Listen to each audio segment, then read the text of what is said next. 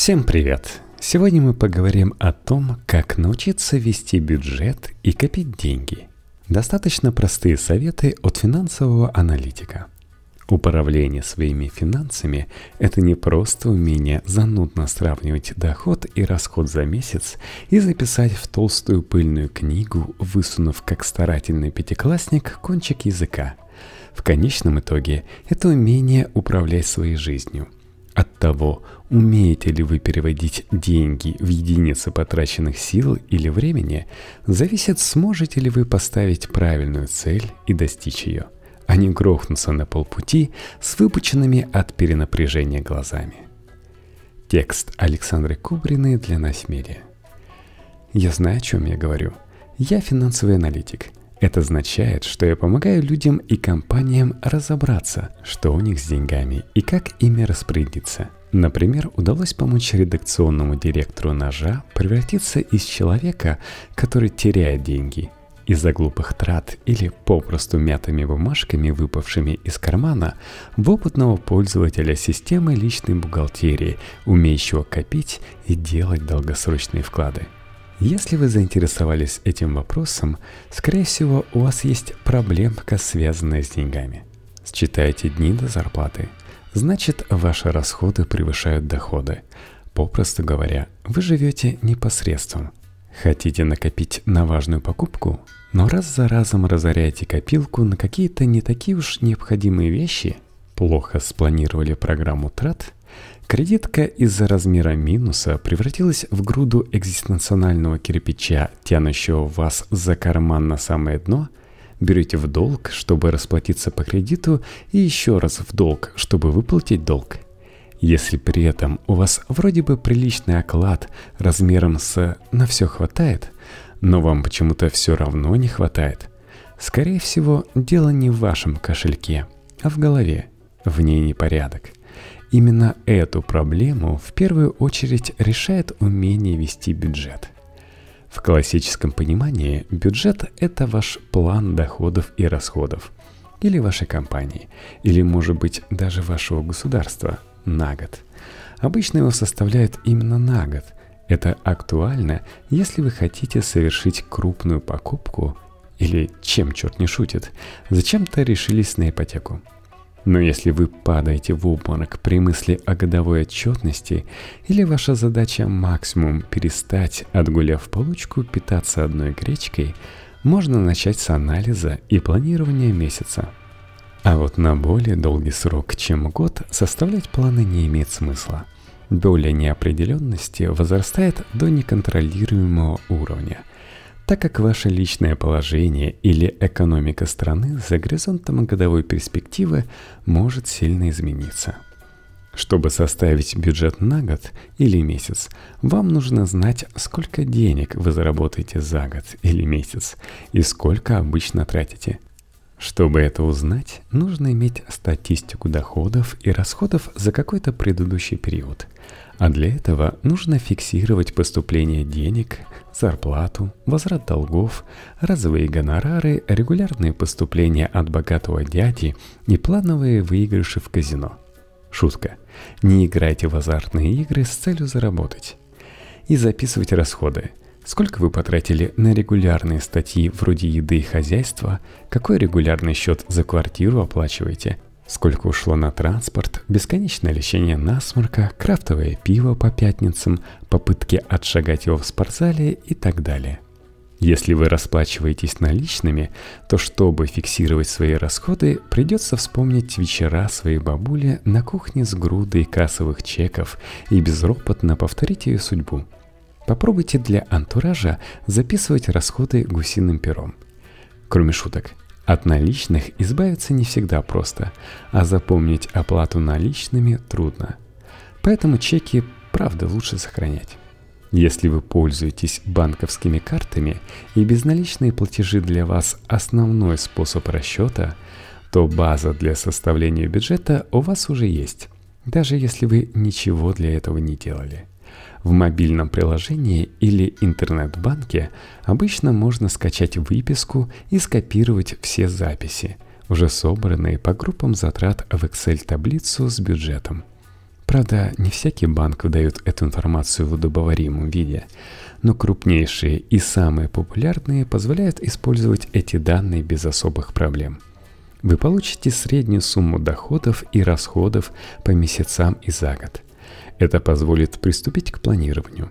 У меня есть устойчивая привычка работать в Google таблицах и настраивать все расчеты вручную.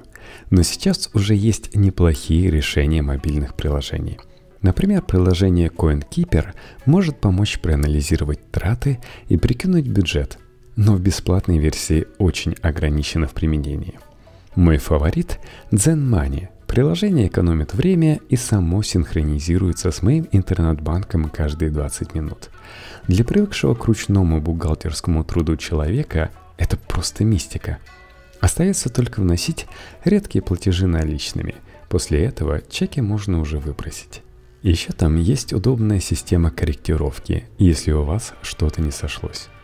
В первую очередь спланируйте доходы, с ними проще, особенно если у вас фиксированная заработная плата. Если вы фрилансер, найдите средний месячный заработок. При планировании исходите из принципа осмотрительности. Надеемся на лучшее, но держим в голове, что реальность окажется скромнее – то есть доходы лучше планировать чуть ниже ожидаемых, особенно если есть какая-то доля неопределенности. А расходы пусть лучше будут чуть завышены на случай непредвиденных трат. Если у вас есть годовая премия, выплате которой вы не сомневаетесь, обязательно внесите в бюджет. Если же есть сомнения, не учитывайте ее, пусть она будет вашим резервом. Узнав, какой у нас доход, мы можем понять тот лимит трат, в который должны укладываться, чтобы траты оставались разумными и чтобы научиться копить. В первую очередь я рекомендую составить структуру расходов. Если вы уже по большей части перешли с наличных на банковские карты, вам снова пригодится мобильное приложение. В нем расходы сгруппированы по категориям – аптеки, кафе, книги, транспорт, супермаркеты и так далее. Проанализируйте, отталкивайтесь от этого списка, на какие категории вы тратитесь чаще всего. Но не нужно использовать сильно детализированную структуру. Она только усложнит работу над бюджетом. Достаточно 6-8 категорий. У меня основные такие – продукты и хозяйственные товары, платежи за квартиру, здоровье и красота, спорт, одежда и обувь, путешествия и развлечения, бензин и расходы на автомобиль, образование. Разделять, например, продукты питания и хостовары из общего чека в супермаркете муторно, поэтому проще будет объединить покупки из одного магазина в одну статью. После того, как вы выяснили, сколько и на что тратите, составьте план трат по этим категориям в будущем месяце – или году. Все зависит от уровня вашей паники перед необходимостью планировать. Начните с самых очевидных и обязательных регулярно повторяющихся трат, ориентируясь на свою статистику. И обязательно вспомните про разовые платежи вроде налога на имущество, ТО автомобиля или страховые взносы. Так вы поймете, сколько потратите в любом случае на жизнь, что называется. Сравните, что записали по расходам и доходам. Если предполагаемые расходы превышают предполагаемые доходы, то стоит пристально посмотреть на каждую статью и понять, нет ли там лишних трат. То есть вы правда, что ли, хотите тратить на кофе с собой 5500 в месяц из-за того, что вам лень принести в офис свою кружку и пачку кофе за 800 рублей? Или все-таки нет? Это стоит обдумать. Понимать, на что именно и сколько конкретно вы тратите, полезно – даже если у вас ежемесячно остается какая-то сумма в остатке, вы можете неожиданно обнаружить, что даже не подозревая об этом, стали тратить на кафе и рестораны 20 тысяч рублей в месяц с тех пор, как вам повысили зарплату. Хотя ежедневные траты были какими-то совсем незаметными. У вас появились свободные деньги, но распорядились вы ими как лишними. Чтобы деньги не тратились на то, что вы как бы и не выбирали – нужно следить за загулявшими статьями, специально ограничивать их и либо потратить освободившиеся деньги на более полезную для вас категорию, либо начать их откладывать. Иногда просто сам подсчет расходов может открыть глаза на неправильное распределение трат и изменить вашу жизнь. У меня так произошло с кофе. Очень трудно, знаете ли, поверить, что тратишь на привычку, которая меня нервирует и вызывает бессонницу, 6 тысяч рублей в месяц. Нет, я люблю кофе, но несколько чашек в день оказалось были лишними не только для моего организма, но и для кошелька. Давайте лучше используем профессиональные знания финансового аналитика и некоторые знания по нейробиологии, чтобы обмануть свою внутреннюю кофеманку-транжирку и получить с нее доход – Каждый раз, когда мне хочется лишний кофе, я открываю мобильное приложение банка и перечисляю на накопительный счет своей дебетовой карты его стоимость. Но это не просто откладывание. За хранение денег банки дают процент от вложенной суммы. Каждый месяц я получаю за свой невыпитый кофе процент. И заодно дозу дофамина, поощрение за разумное финансовое поведение – а поскольку эти деньги я могу вкладывать, а выпитый кофе покидает мой организм безо всякой выгоды, удовольствие от копилки превышает удовольствие от вредной привычки. Возможно, у кого-то из слушателей так получится сделать сигаретами, ну или хотя бы пирожными к этому кофе, или бутылочкой обязательно крафтового пива на вечер. Но даже если у вас нет маленькой вредной привычки, которая вам дорого обходится, регулярное откладывание небольшой суммы может обеспечить вам большие вложения – Моя подруга с четырьмя младшими братьями и сестрами, например, когда я рассказала ей об возможности копить с помощью дебетовой карты, завела на каждого ребенка накопительный счет и попросила родственников присылать по 500 тысяч рублей в месяц, чтобы затем поделить сумму поровну между детьми.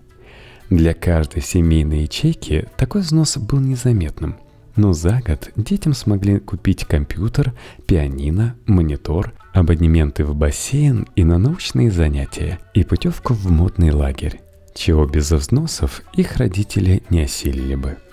Правда, процент на накопительных счетах обычно ниже, чем на остаток по карте, но зато счета предоставляют больше возможностей и удобств в использовании. Их можно назвать, поставив цель, визуализировать ее – добавить мотивирующую картинку и рассчитать время, за которое ее можно достичь. Например, вы хотите собрать 30 тысяч рублей за полгода. Мобильный банк предложит вам откладывать 1250 рублей в неделю. И будет прав. И будет показывать, насколько вы приблизились к цели. Вуаля, вы научились копить. Но, кстати, я бы посоветовал использовать не накопительный счет, а раз там ниже процент, а оформить еще одну карточку еще одного банка, какого-нибудь модного, где не берут деньги за обслуживание счета, если там лежит больше какой-то суммы. Во-первых, вы получаете выше процент, а во-вторых, не храните все яйца в одной корзине. Следующий уровень накопительства – амортизация крупных покупок – то есть постепенное возмещение стоимости покупки, чтобы в вашем кошельке не образовалось дырища от метеорита и чтобы рана в ваших финансах постепенно затягивалась. Предположим, предположим, вы были разумны и купили iPhone всего за 50 тысяч. Вы знаете, что он прослужит 3 года точно. Делите сумму покупки на 36 месяцев. Получается примерно по 1400 рублей – Именно во столько вам обходится ежемесячное пользование смартфоном стоимостью 50 тысяч со сроком службы 3 года. Эта процедура очень похожа на обычное откладывание на покупку. Но тут важно не просто накопление, а сам смысл этой процедуры – вы осознаете, во сколько вам обходится предмет покупки в месяц и равномерно, постепенно расстаетесь с количеством денег, которое соизмеримо со стоимостью пользования этим предметом. В первый раз такую процедуру с бюджетом понять сложно. Эм, я только что потратил деньги. Почему я снова должен платить? Но приблизившись к следующей покупке, вы осознаете, что на протяжении трех лет как бы платили за пользование айфоном, и поэтому деньги на новый уже накоплены. После покупки следующего вы снова начинаете амортизировать его стоимость. Цену делите пропорционально сроку использования. В идеале так стоит делать с каждой крупной покупкой – Так не только можно накопить, но и оценить реальную стоимость вещей, которыми мы пользуемся ежедневно.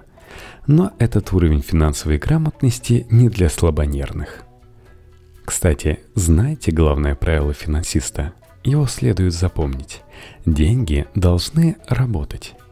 Если купюры лежат у вас под матрасом, вы молодец, что справились с соблазном просадить их.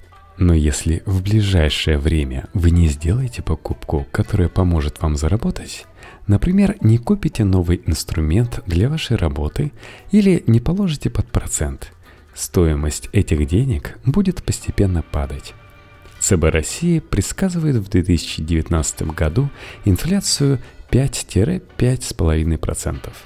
Это значит, что каждая ваша голубая бумажка в 1000 рублей – каждый день обесценивается на 15 копеек.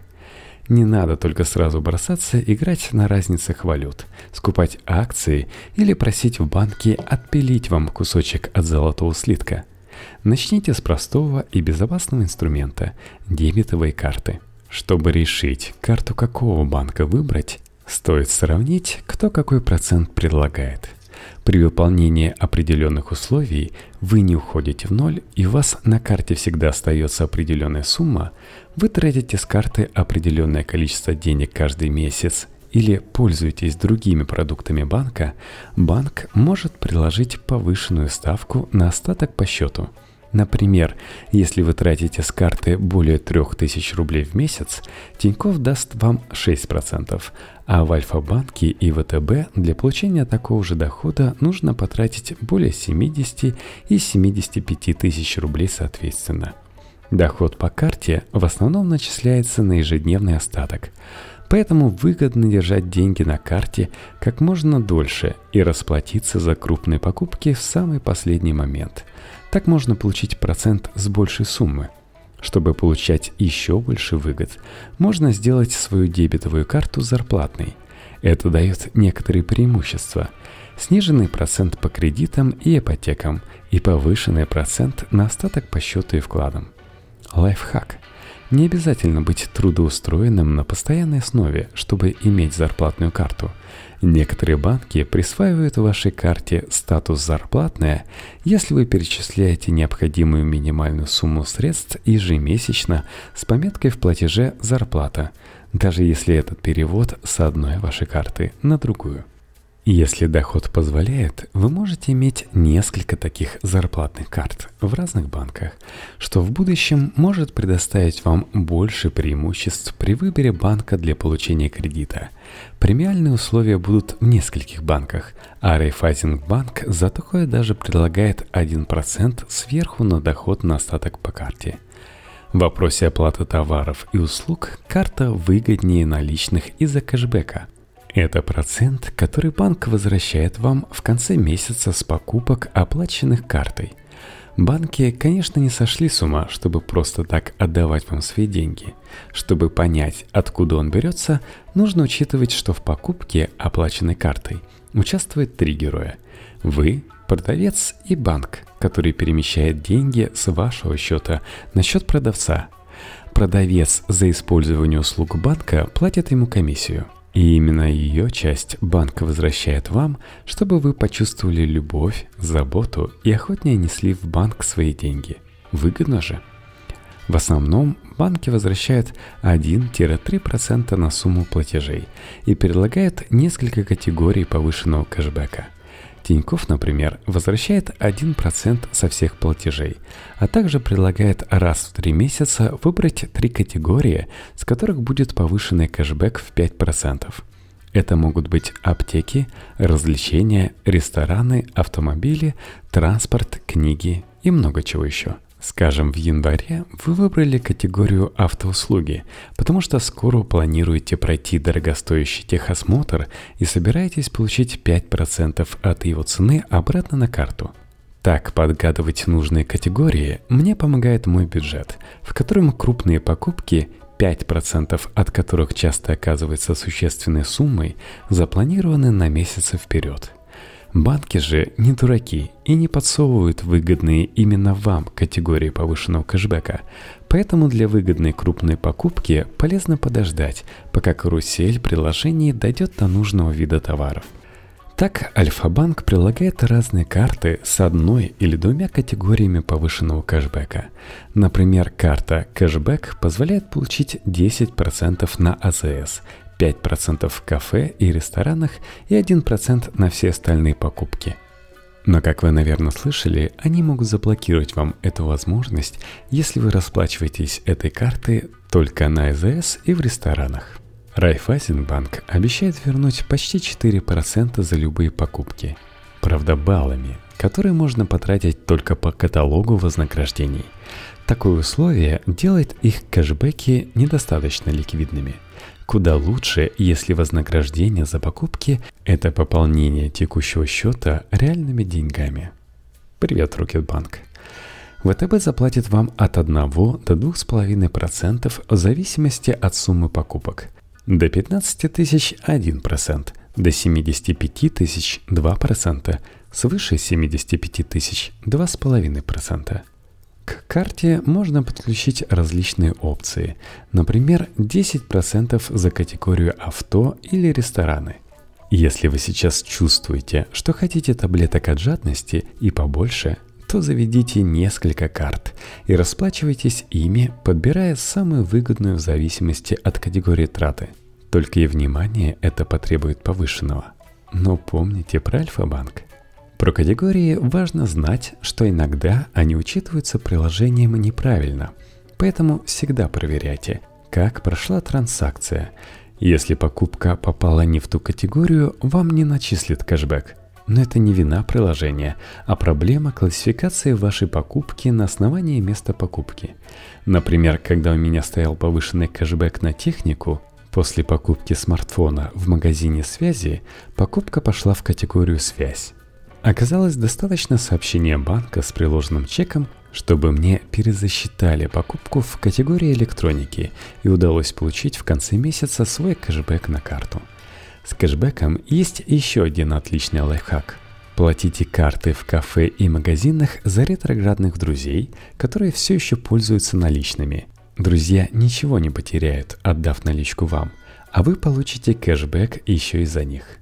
Если готовитесь покупать одежду и обувь, технику, с размахом посидеть в ресторане, проверьте в приложении партнеров банка, который прилагает нужные вам услуги с большой скидкой при оплате картой может крупно свести, если будете внимательны. Если вы финансовый растяпа, то карта убережет вас от потери денег, скомканными бумажками, выпадающих из карманов или пропадающих на что-то, уже не вспомнишь на что. Если вы вечно забывающий кошелек технофил со смарт-часами, то они могут стать вашим мешочком с золотом, оставив карманы и варежек в трамвае пустыми. Я вот денег не теряю – но все-таки подключила свою карту к смарт-часам и не пытаясь, как раньше, засунуть сотку в кроссовок перед пробежкой, чтобы было на что купить воды на обратном пути. Ну и в довесок карта помогает решить самые неприятные рутинные дела взрослой жизни. Если вы только вступаете на путь оплаты счетов за электричество, коммунальные услуги и автомобильных штрафов, и перспектива искать бумажки в грязном почтовом ящике и тащиться в банк для оплаты кажется вам экзистенциональной проблемой, расслабьтесь и подключите автоматические платежи. Раз уж вы складываете деньги на карту, пусть с нее вовремя списывают оплату всех необходимых для выживания счетов. Вы получите просто оповещение, а не штраф за просрочку. Звучит это может быть немного занудно, для ведения бюджета, конечно, нужна дисциплина, но это совсем не так страшно, как вы себе представляете. На то, чтобы записать траты за день, хватает 10 минут в день вечером. Зато контроль дает возможность планировать. А это в конечном итоге и есть свобода, к которой мы все стремимся.